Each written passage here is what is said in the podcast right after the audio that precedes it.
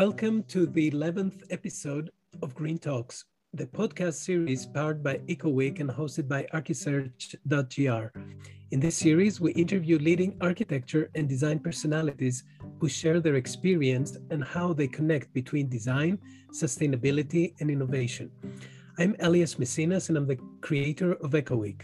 I am joined by Vasilis Barzokas, founder of Archisearch. Today, our guest is the award winning inventor of the bioclimatic skyscraper, the architect who British Guardian named as one of the 50 people who could save the planet, architect, writer, and distinguished professor Ken Yeang.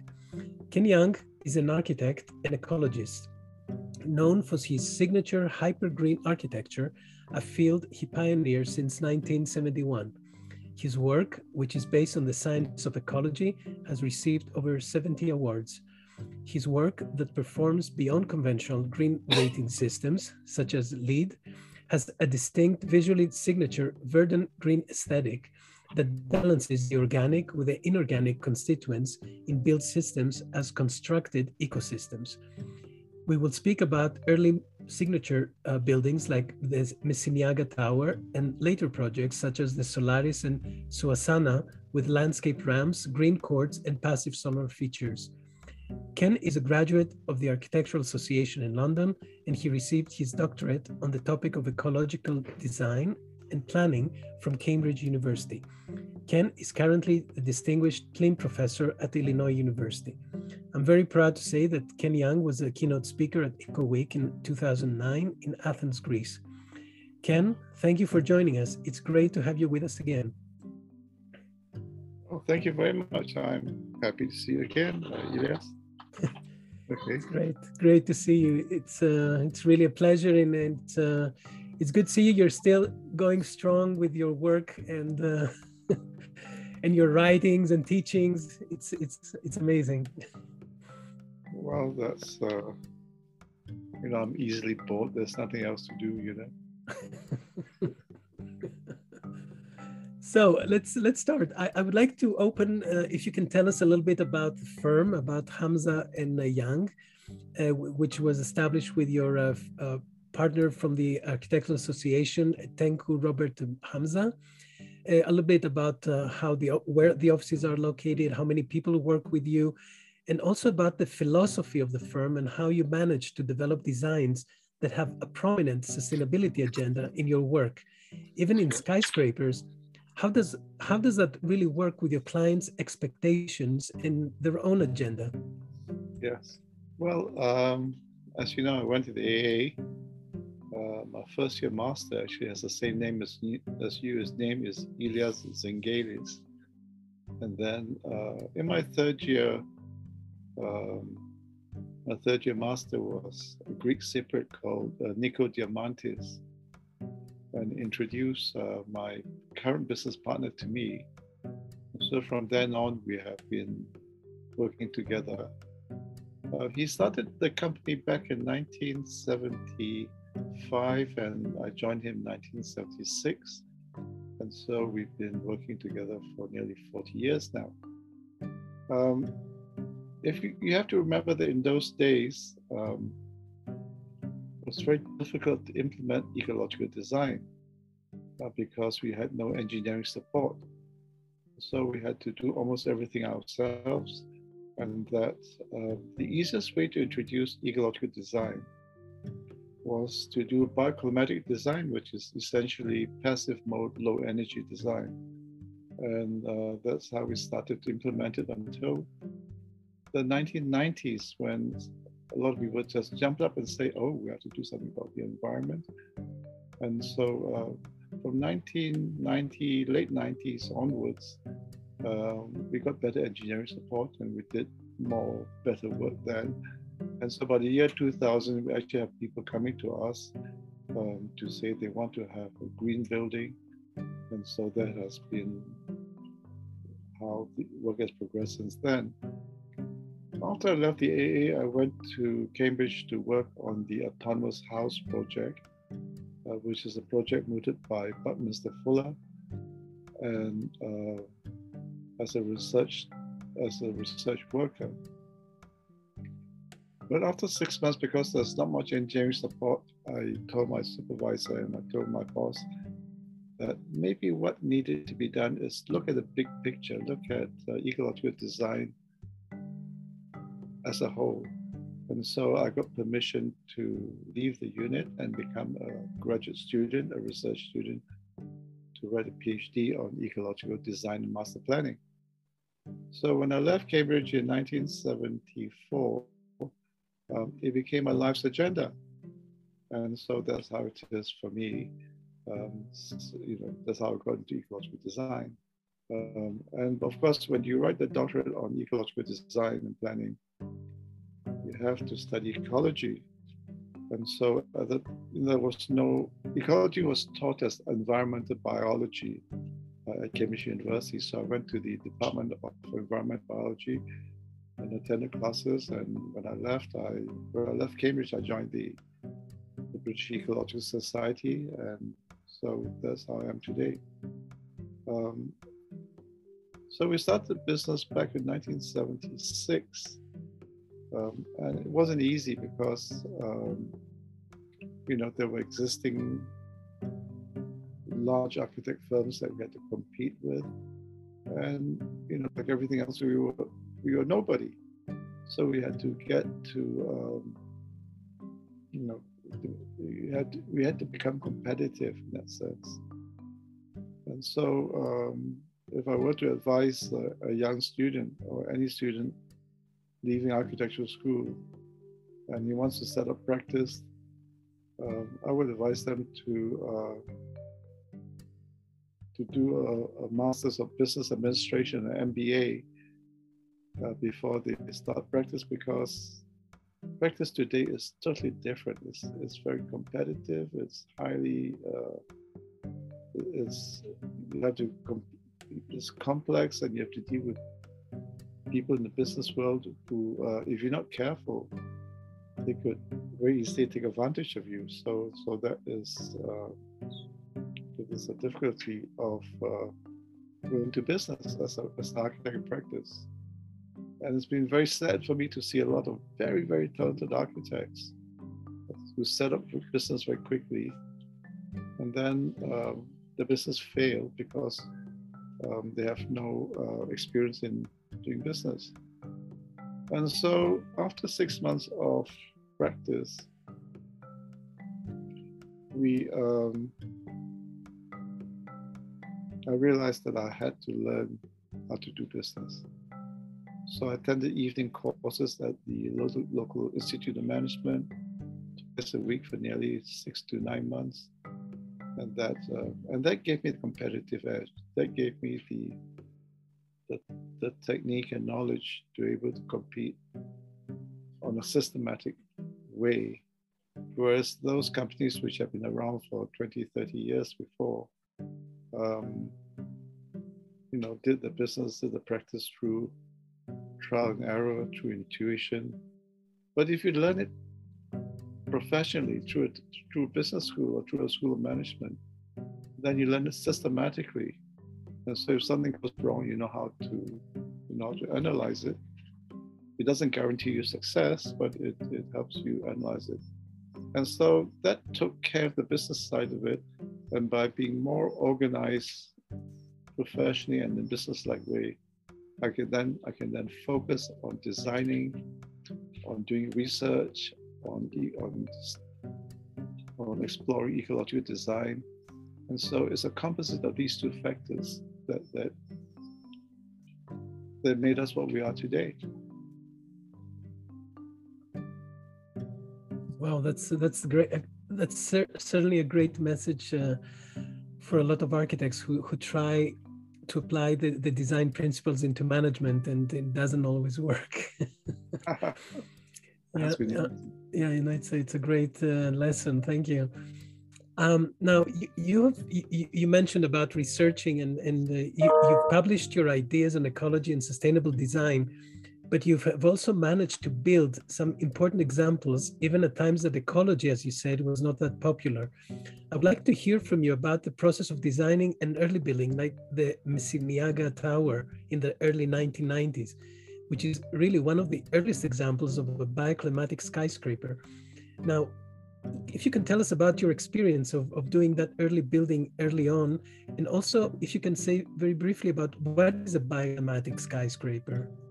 Okay, well, um, it's bioclimatic design It's not ecological design, but it is a subset of ecological design. This is essentially designing a passive mode, low energy building based on the climatic factors of locality.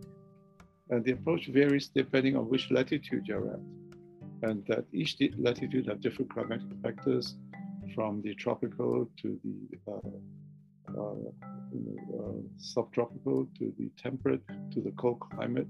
Um, all these different cl climatic conditions have different requirements and different seasons of the year, which you have to address.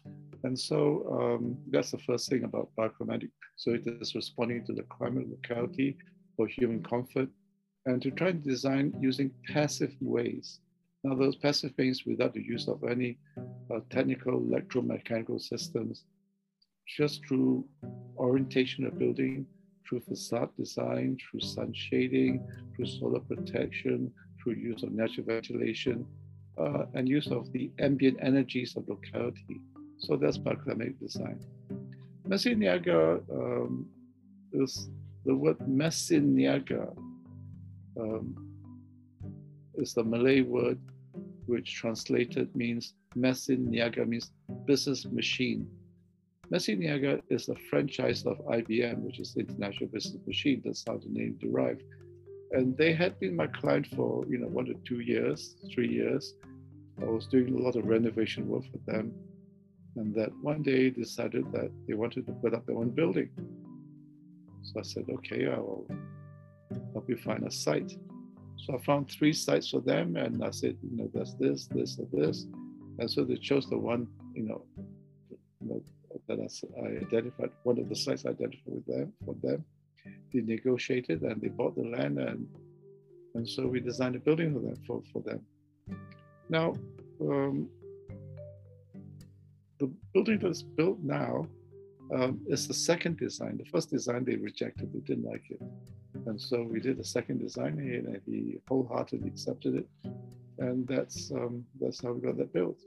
And of, of course, over the years, the client becomes your friend. So I did his, after, while doing this building, I did a house for him.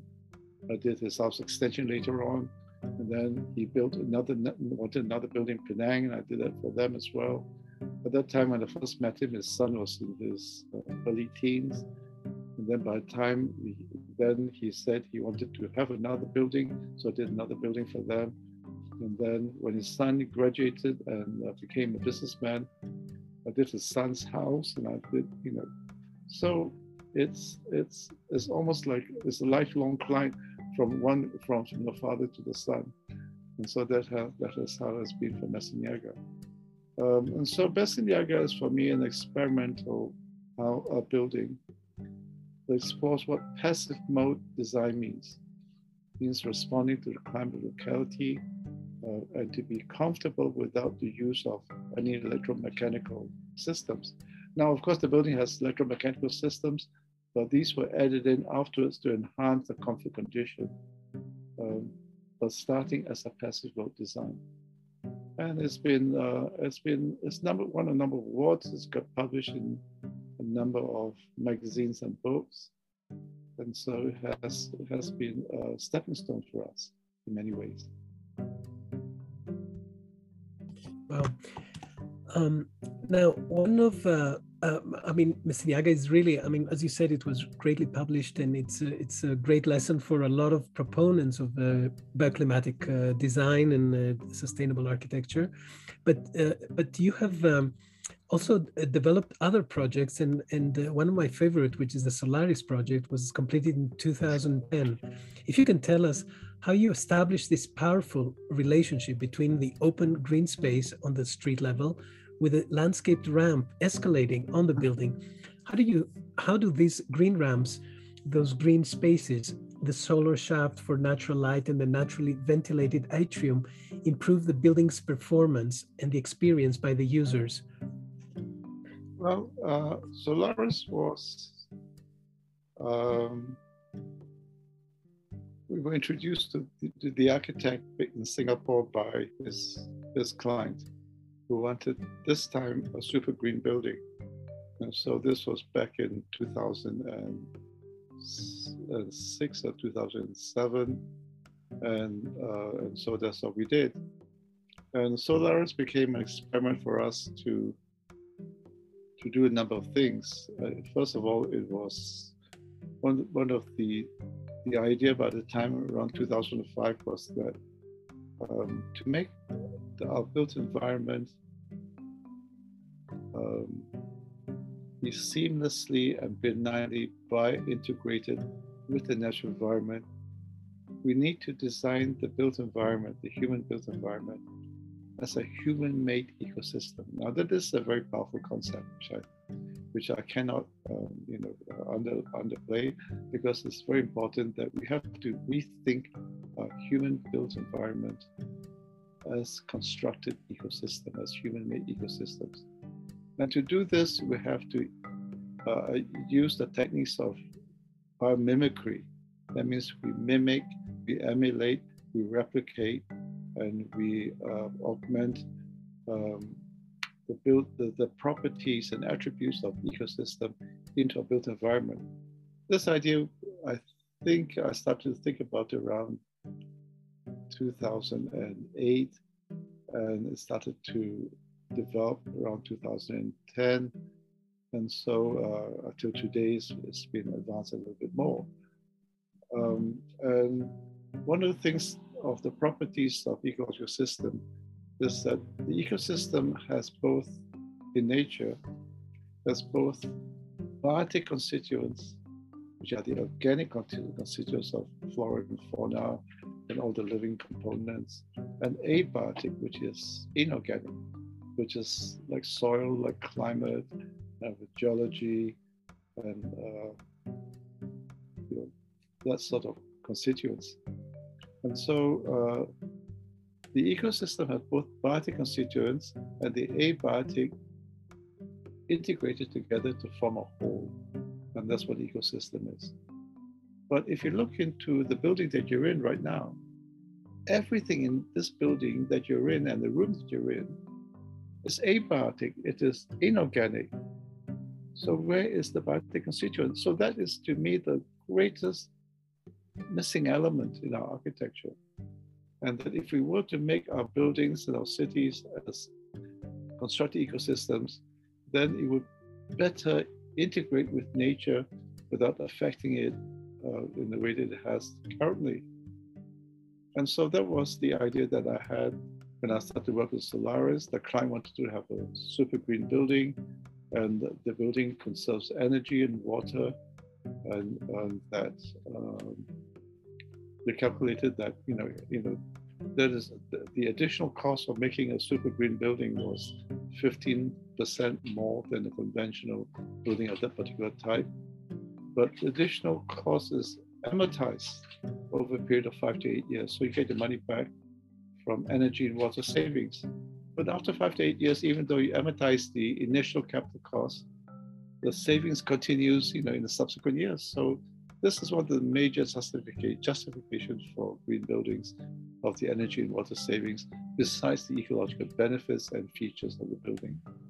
And so that that's as one of the so that was the reason that was the, the general reason what you know as the basis of designing Solaris building.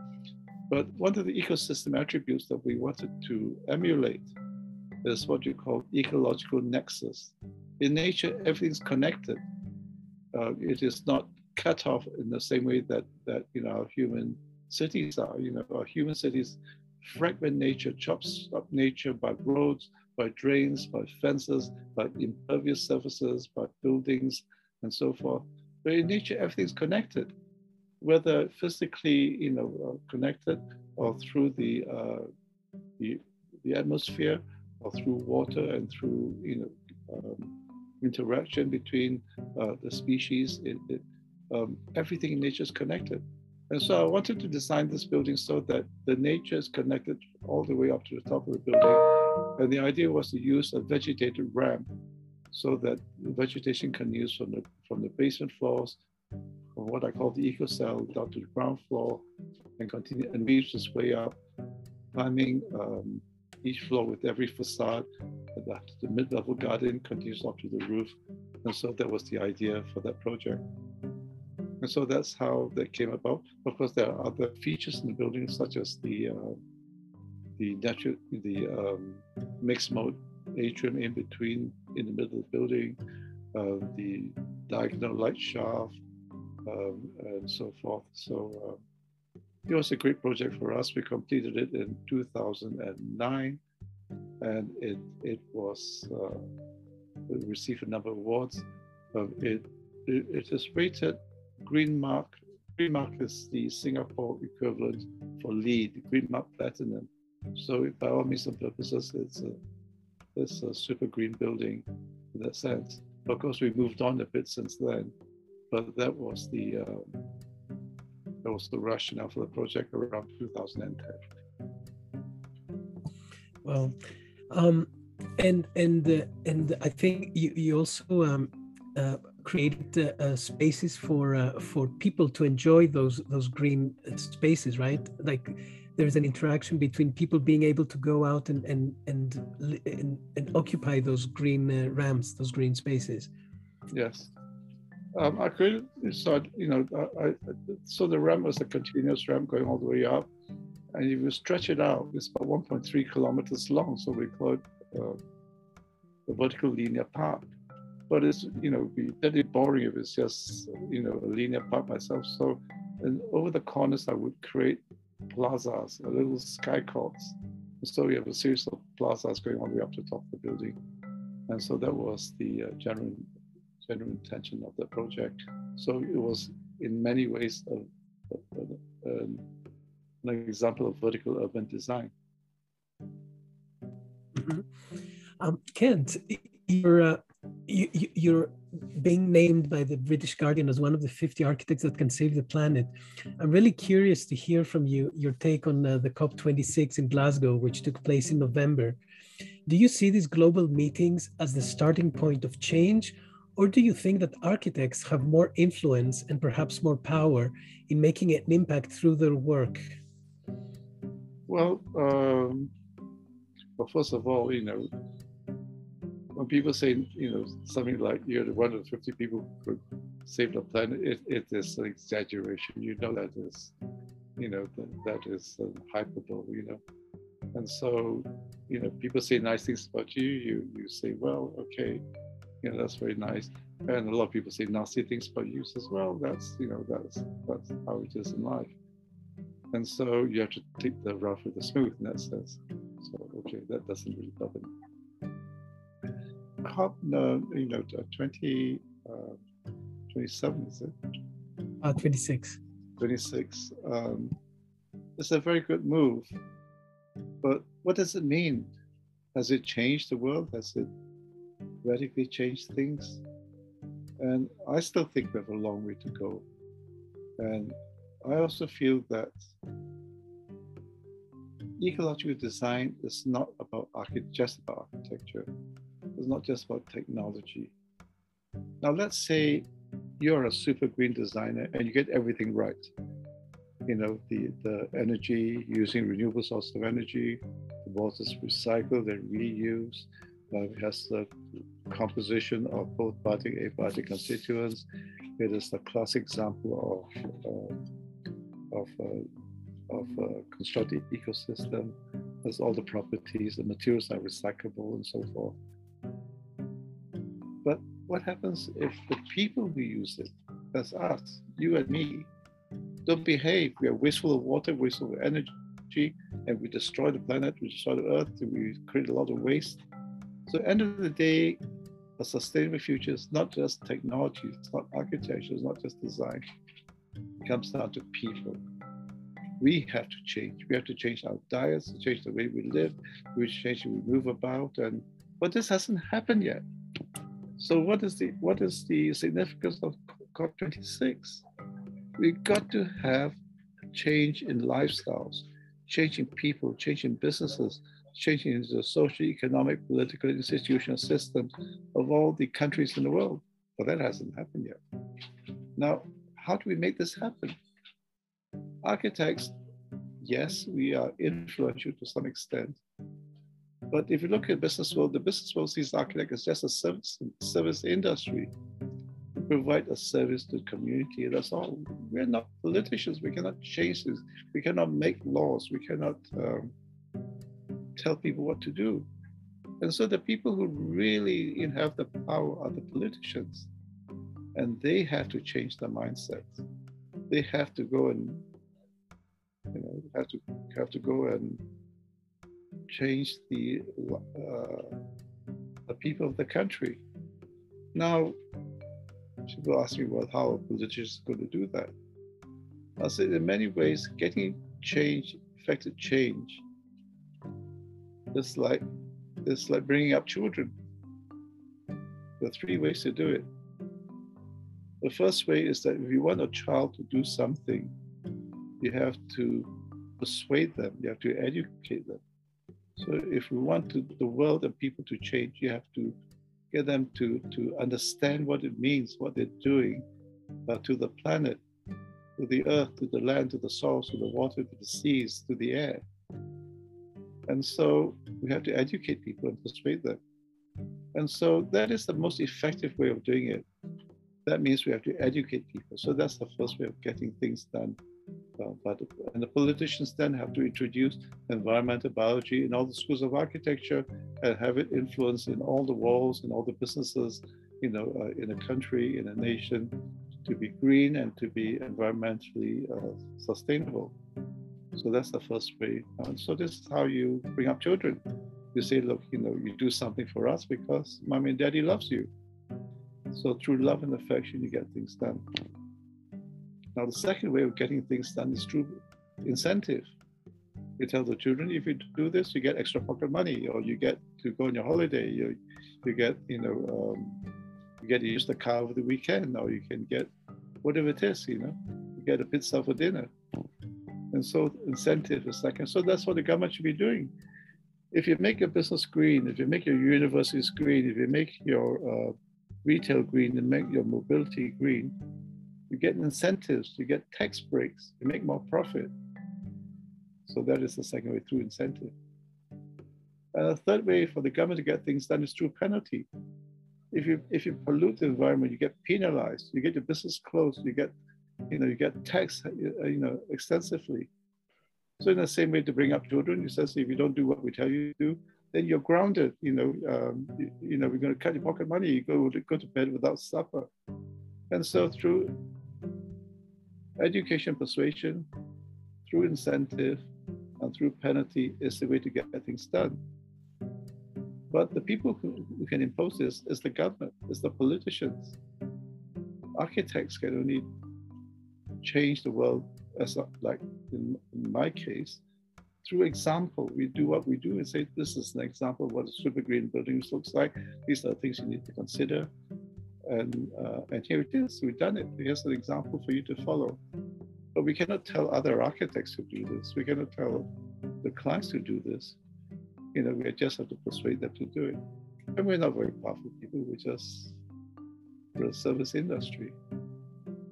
So that's that's that's how I see my profession. As that the best we can do is show people how it can be done, what are the things to be considered, and if you subscribe to it, then please help make help save the planet.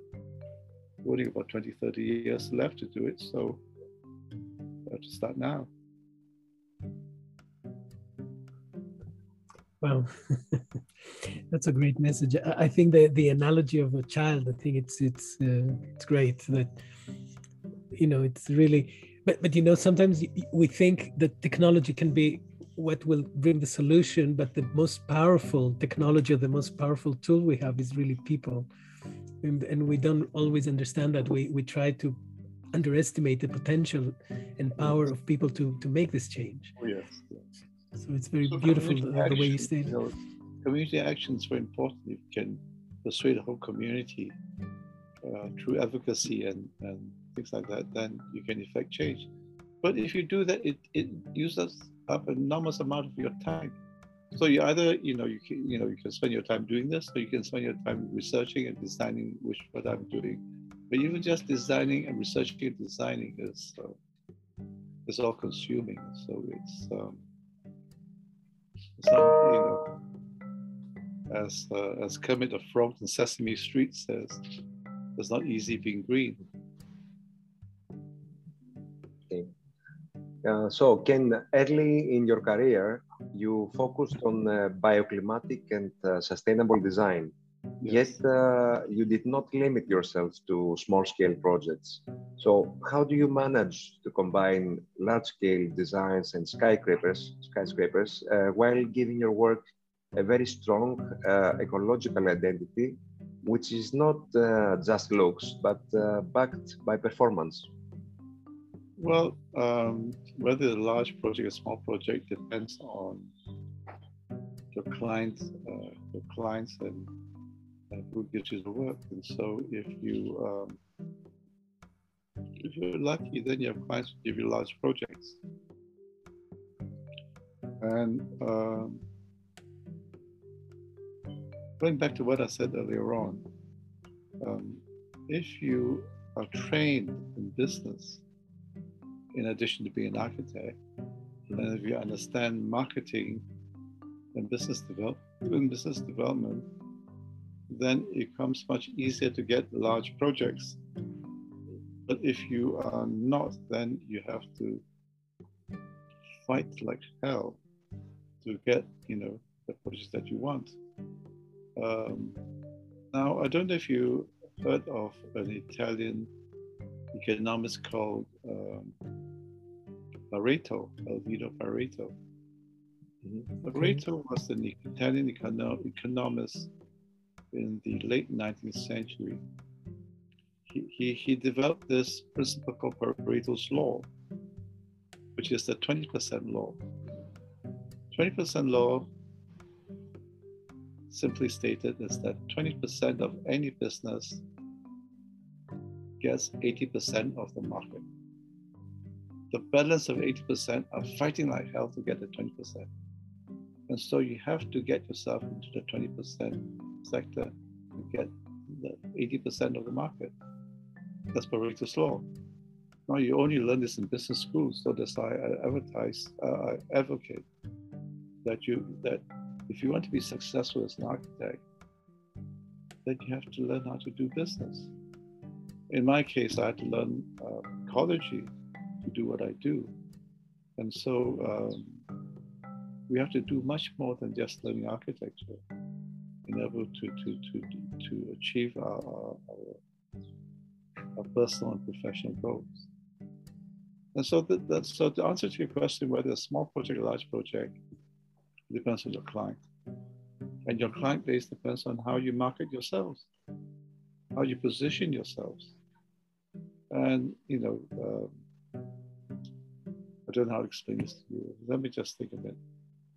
You see, every five, six years or so, I employ a consultant to come to my office and tell me what I'm doing right, tell me what I'm doing wrong, and tell me where I go from here.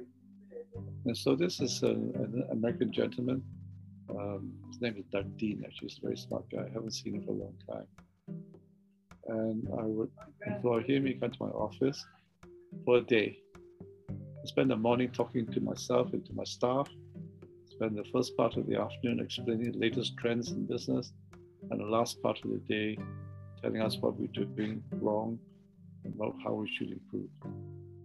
And on one session, he said to me, to be successful, you've got to have these four things. First of all, you've got to be unique. You've got to be different.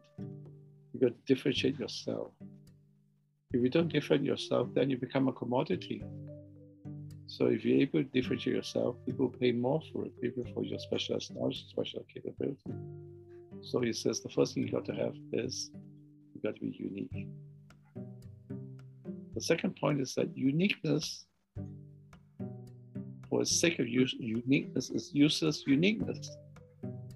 In other words, let's say you be unique in designing um, operating theaters, for example, you know, for you know, in hospitals. But how many operating theaters can you get? You know, so your uniqueness has to be relevant. So that's the second part. If you're unique, you can be relevant. So this is how you define the product. I'm unique, my product is relevant. So the fourth factor, a sense, is that it's got to be um, credible. You can say, I can do this, I can do this, I can do this. But how would people believe you? You've got to be credible. Fourth factor is that you have to be, you know, you have to be unique, you have to be relevant, you have to be credible, you have to be current. This must be, you know, relevant to contemporary times. Otherwise, it's out of date.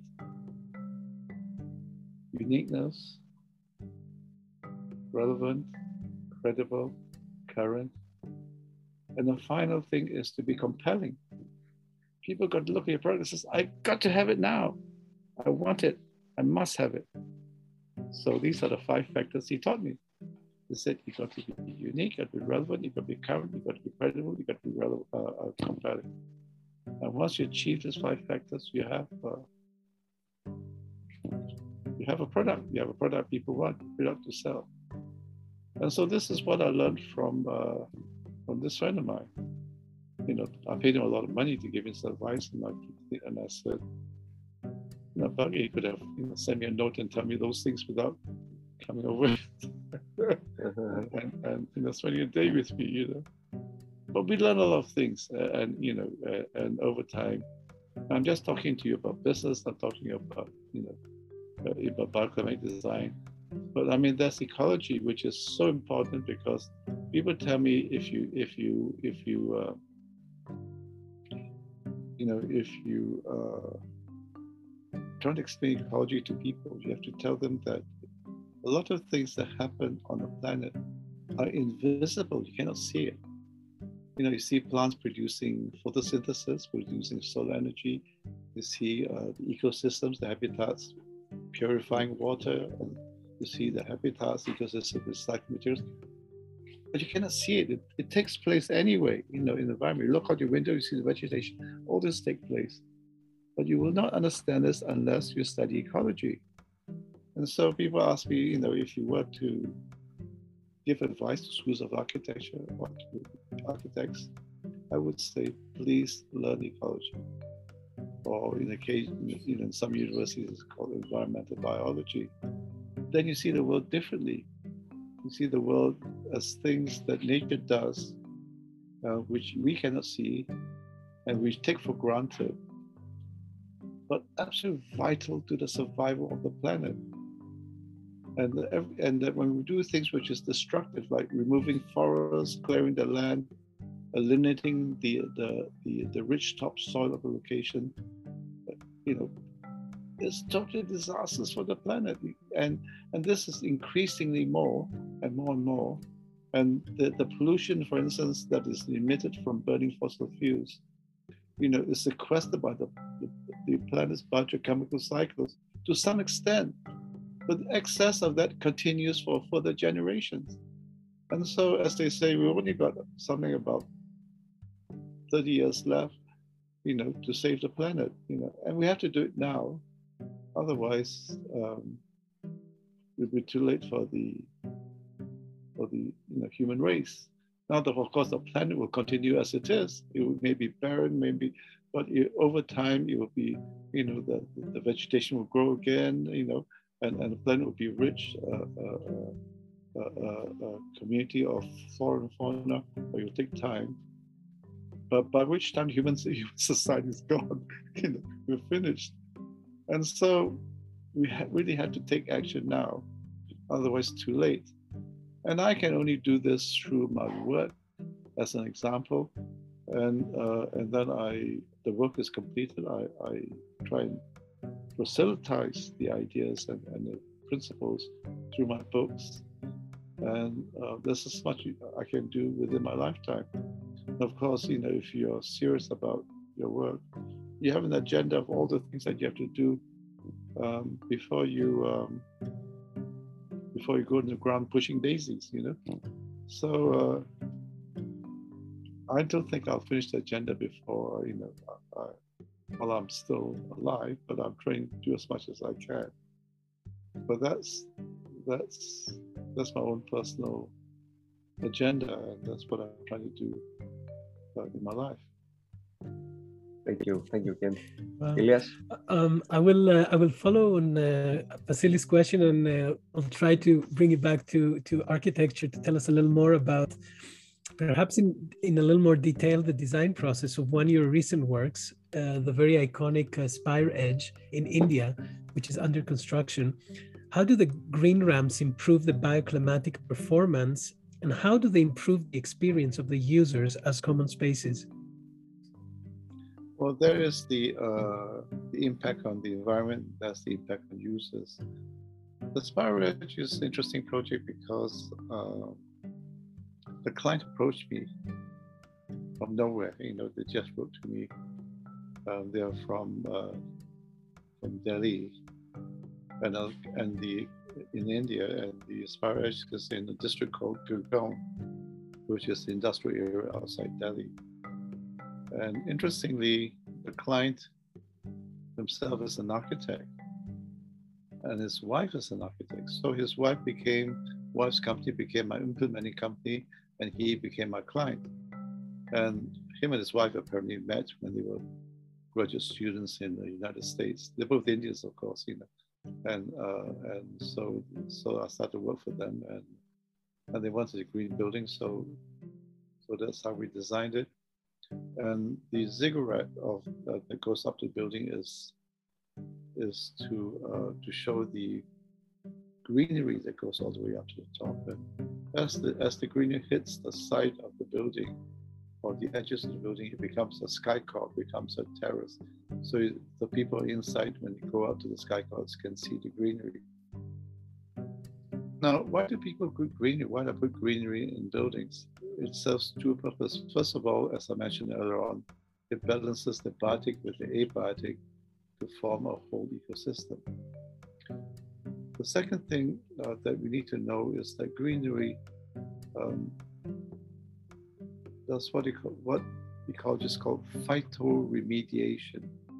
Phytoremediation means it sequesters the pollution in the air, absorbs the contaminants in the air, converts it converts it into usable substance inside the plants. And so greenery contributes to improving the uh, environment.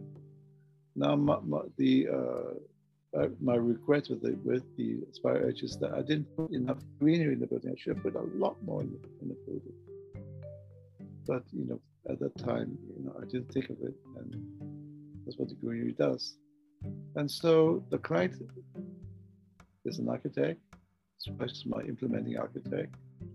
The project's in Gurgaon and it's under construction. Um, I'm not sure whether it's completed yet, but uh, they haven't come back to me on it. Um, and that has been a pleasurable project for them. You know, I, uh, I went to visit them in Delhi a few times, and uh,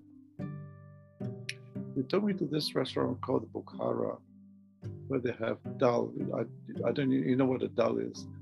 The al is it's uh, it's like a it's like a grain, and they have a dal uh, which is black color. It's called dal makhani, which is beautiful. So you know, um, you know, like everything else, we all love food, and you know, the Greek restaurants, I love love and things like that. So.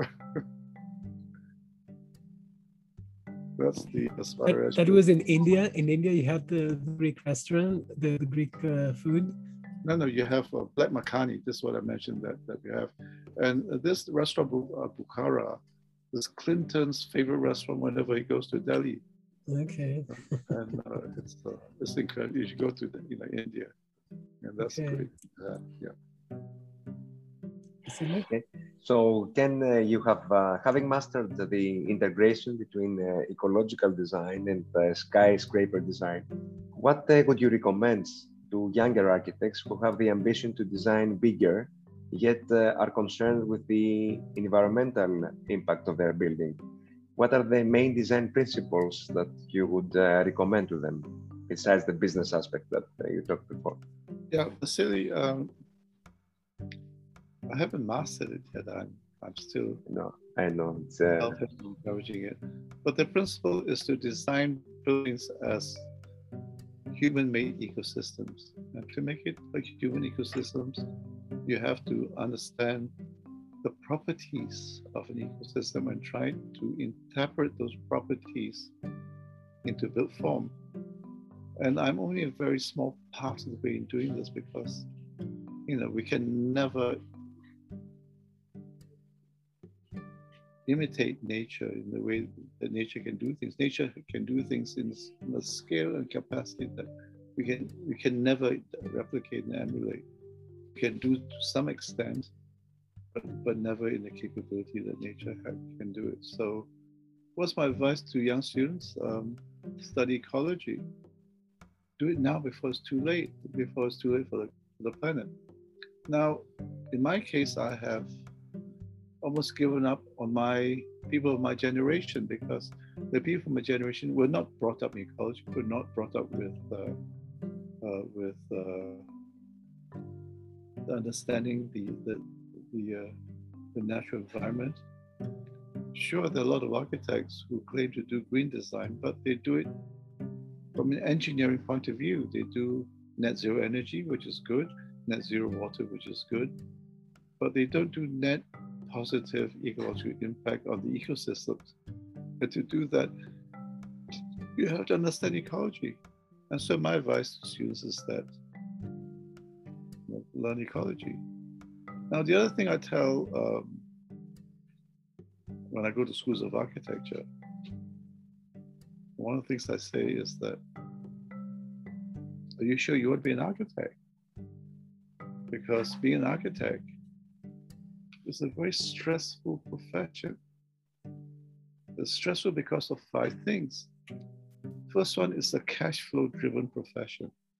Cash flow means you have to do the work first, has be accepted before you can get paid.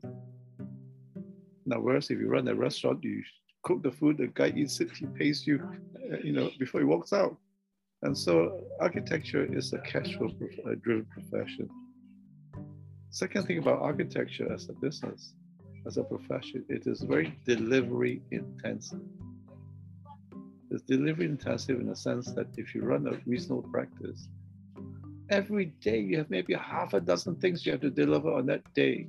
You have to send out a letter, you have to submit a set of drawings, you have to do a tender, you have a complete set of drawings, you have to do a complete design, you have to make sure that you know your staff gets paid, you have to do a number of things. It's very delivery intensive.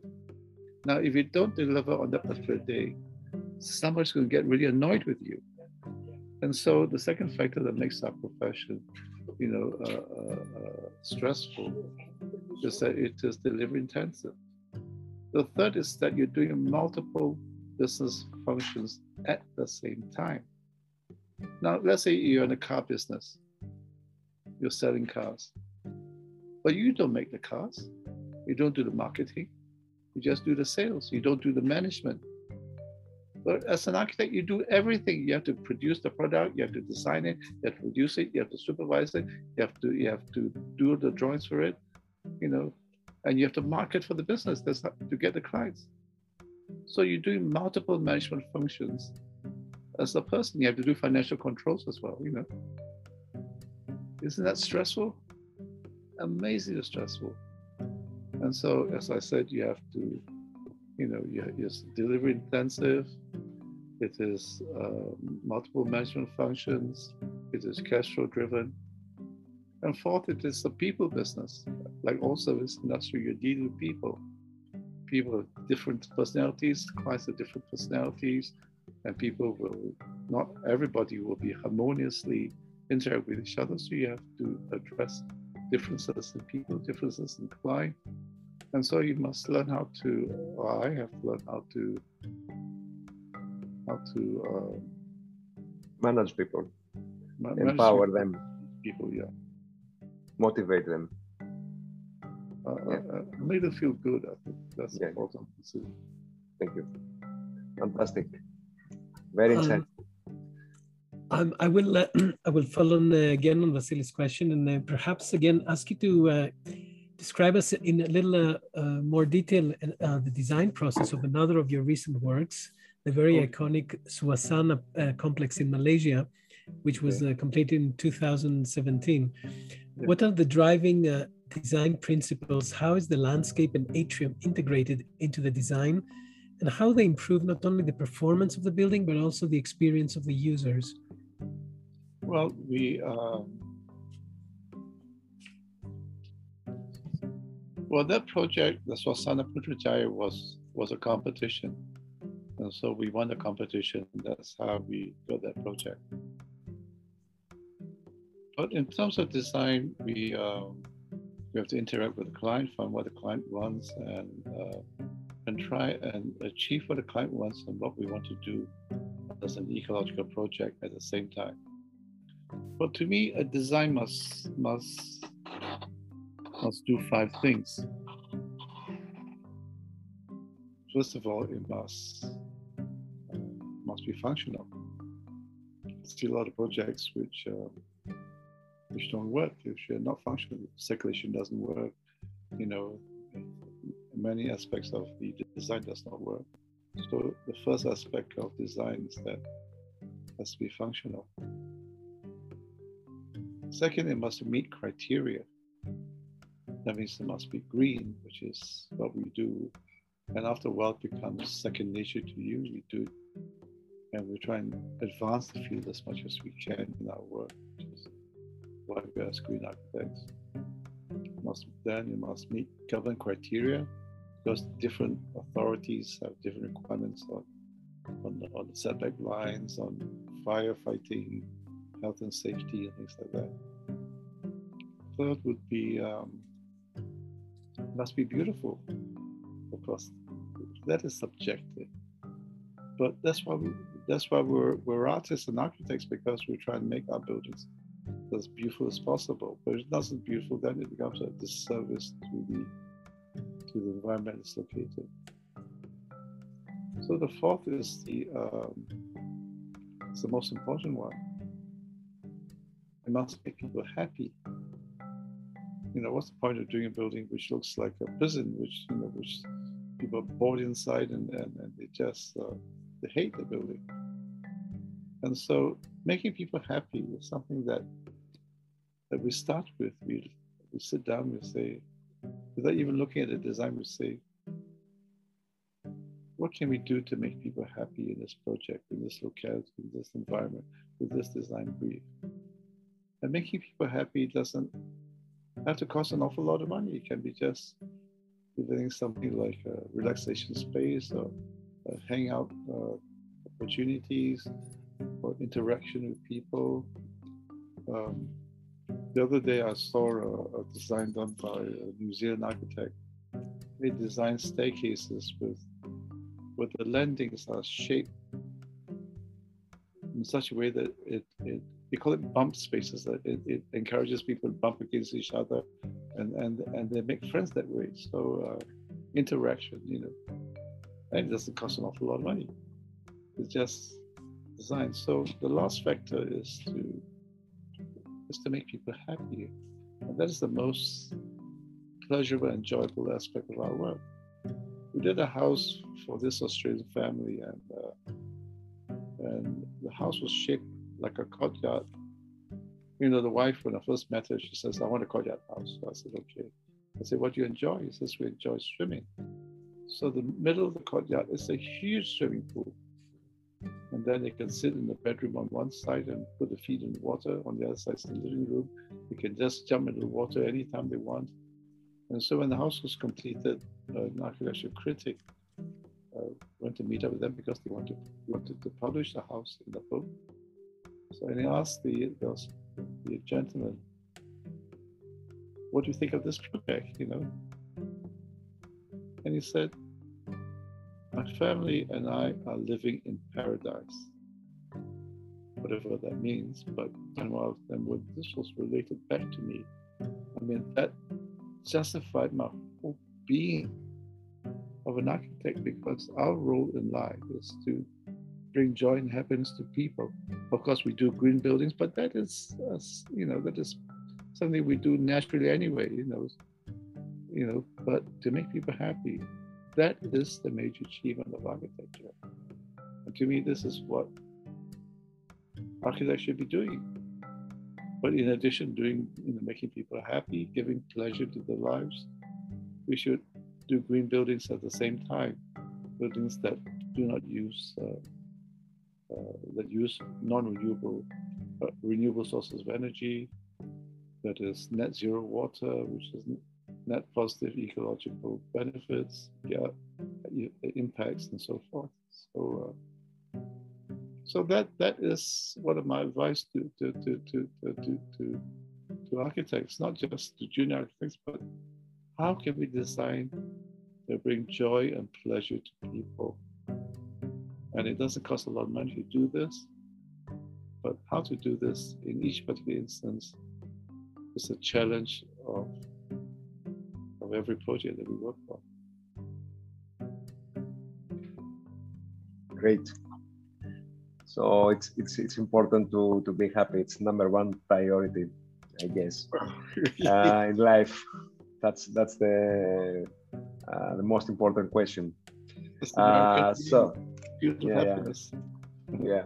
So Ken, uh, uh, I would like to ask you a question which I'm sure our young uh, listeners would like to hear from you. So when you evaluate the uh, new people for the firm, what do you look in a resume or a portfolio? Is it uh, and what do you evaluate most? Is it uh, talent? Is it uh, skill? Is it experience? Uh, personality? Character? Or just the com their commitment to sustainability and their knowledge uh, and depth in ecology, as you mentioned before?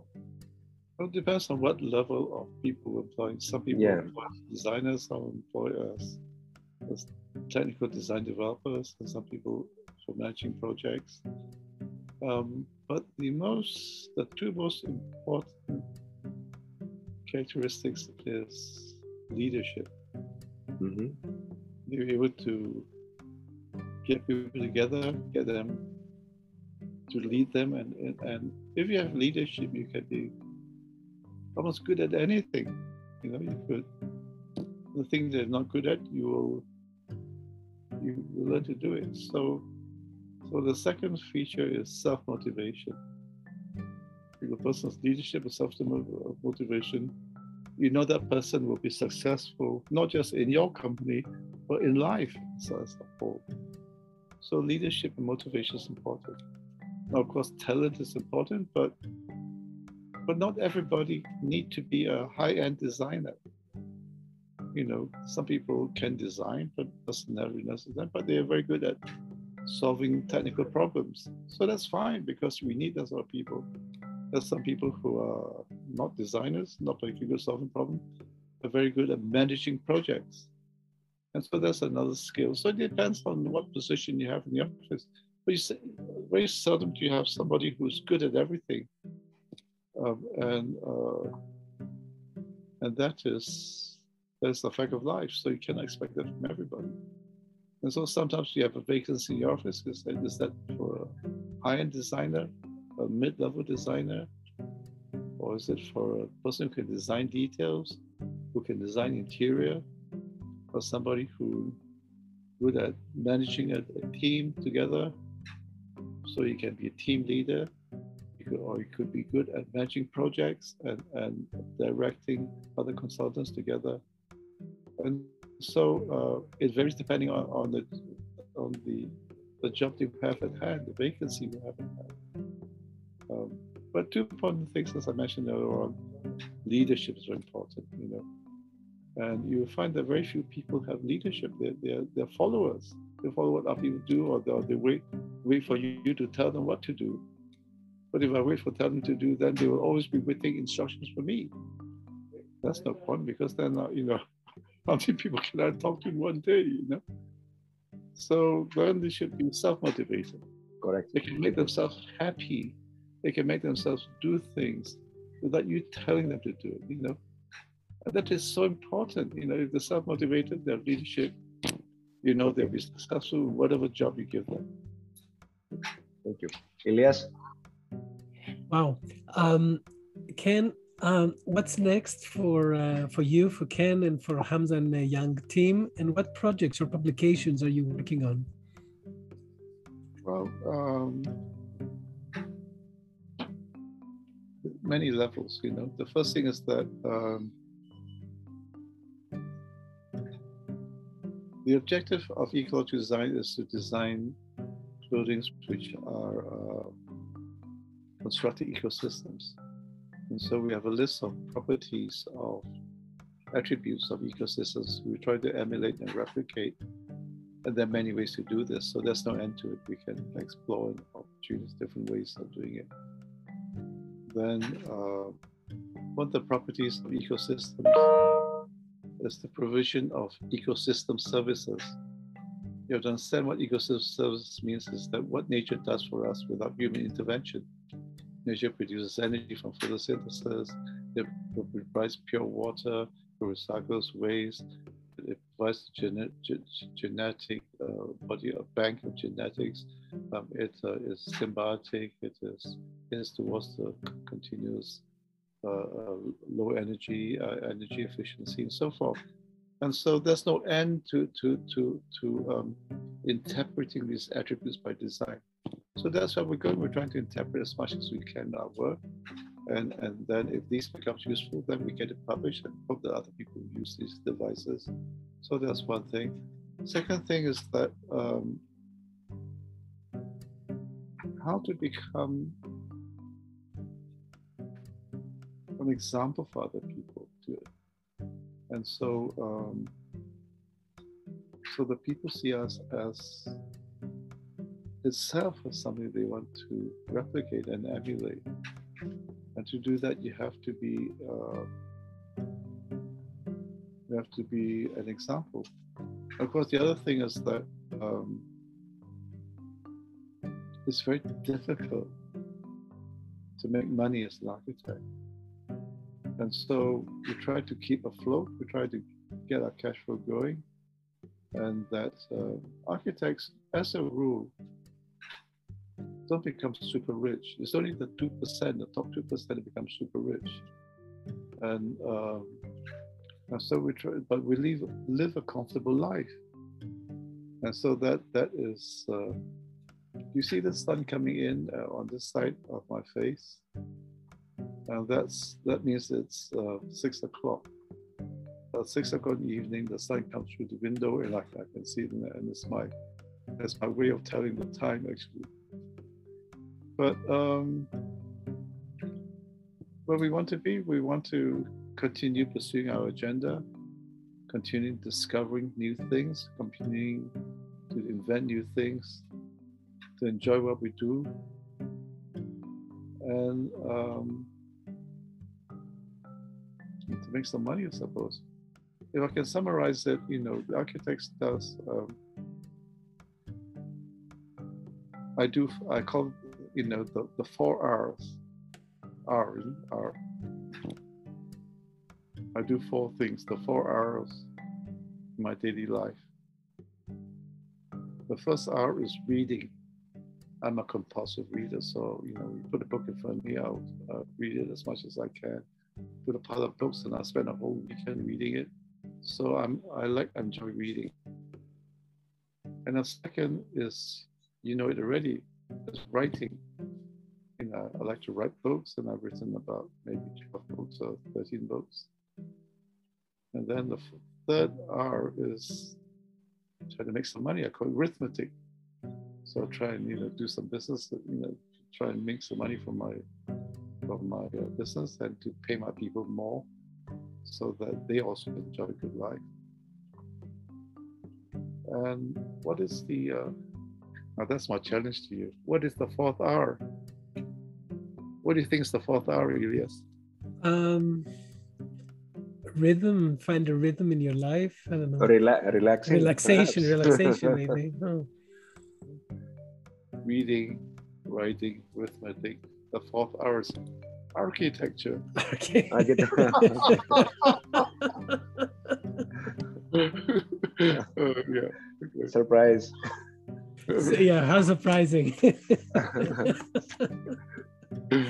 uh, nice, nice. Okay. Okay, So- uh, We're going. All right. wow, wow. Eh, Uh, I don't know, Elias, if he wants, uh, Ken wants to tell us a little bit about his book uh, before we we go, or where we can find it, or his books. We can get probably them. on Amazon. Yeah. Are they on Amazon? Okay. Well, my two recent books, the one that came out in 2021 is called Saving the Planet by Design. It is a book on principles and theory, and there's absolutely no projects in it. hmm The second book is called At One with Nature, which came out last year I can see. We can see it in, on your back. in the background, and it is Yeah, a book yeah. on projects. Um, it took me about a couple of years to do it. Okay. Um, but check out the book because I've designed it so that every page is a double page spread. Mhm. Then the page is a double page spread. A series double page spreads all the way, you know, up you know, 180 pages, 160 pages, the double page spreads. And and that to me an image is an image, but it got to have intelligence in it. So I put captions, I can put little pockets of information, little diagrams in it. And so, um, you know, it's, it's a book of, uh, of ideas. Has our projects in it, has our images in it, has our diagrams in it. Um, and it's on the principle that most architects don't like to read. You know, and so they just like to look at images. And, and very often, most architects look at a book and say, "Oh, that's the image that I like. I can use it in my work." You know, so then you know, then they buy the book. So, uh, so, so I try and have as many images as possible. That book took three years to to uh, to produce. It was designed by one of my staff.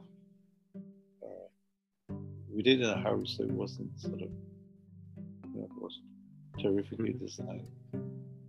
But uh, but it's it's it's Yeah. a statement of everything that we've done to date. But the other book called, I don't know whether you can see it or not, it's called, uh, wait a minute, let me just turn the, the one on this side. Let me just move to one side. It's called, uh, yeah, you can see it. It's called Saving the Planet by Design. Hmm Well, that's the rest Okay. of the book. And uh, if you can, check out those books, you know, because uh, it's a summary of what we're doing up to year 2021. Of course, between 20 and 21 and 22, we move on a little bit and then new things in what we do. But uh, you can check these books out in Amazon.com. hmm Uh, Good. Thank you. Thank you very much. Thank you. So, yes. Thank you, Ken. I mean, it was really fascinating interview. I really hope that we'll have the chance to speak again in the future. Okay. And uh, of course, I'd like to recommend to our listeners to look up your books and also to look up your website, uh, trhamzahyeang.com. And, uh, and of course, uh, uh, to, to, to look at your work, which I think it's inspiring and it's, it's uh, really amazing how it brings this ecological uh, language into practice. And and I would like to also recommend your other book, which you didn't mention, which is an old one, but it's one of my favorite ones, which is the Eco Design, a manual for ecological design, Oh, those not which is like a little Bible for young architects, at least like myself. Actually, I wouldn't recommend that. Look at the two recent books. You know, two recent books. You see a lot more things. Okay. Yeah. So thank you very much. Uh, we are really uh, appreciate your time uh, and your uh, fantastic uh, uh, insights on the business of architecture, which is also very important. You emphasize definitely on that, besides uh, the ecology part. And uh, you're right; it's very important. Uh, the business aspect, in order to be sustainable, that's it's a part of sustainability as well. So. Uh, uh, we, you can listen uh, and download this podcast at uh, ecoweeks.org and at archisearch.gr. Uh, you can find also this uh, uh, podcast at uh, Spotify, Apple Podcasts, Breaker, Castbox, uh, Google Podcasts, Overcast, Pocket Cast, and uh, Radio Public. So thank you for joining and uh, stay tuned for our next uh, Green Talks uh, podcast. thank you very much for your time again, uh, Ken. Have a beautiful uh, evening. Uh, Thank, you, Ken. Thank you, Ilias. Uh, nice Thank to you. Nice to see you again. I hope to see you again very soon. Okay. My advice to you is this, uh, Ilias. I'm Be a sorry. good boy. I said my advice to you is this, be a good boy. I will. I will. Thank you. Thank you, Ken. Bye. Bye. Thank you.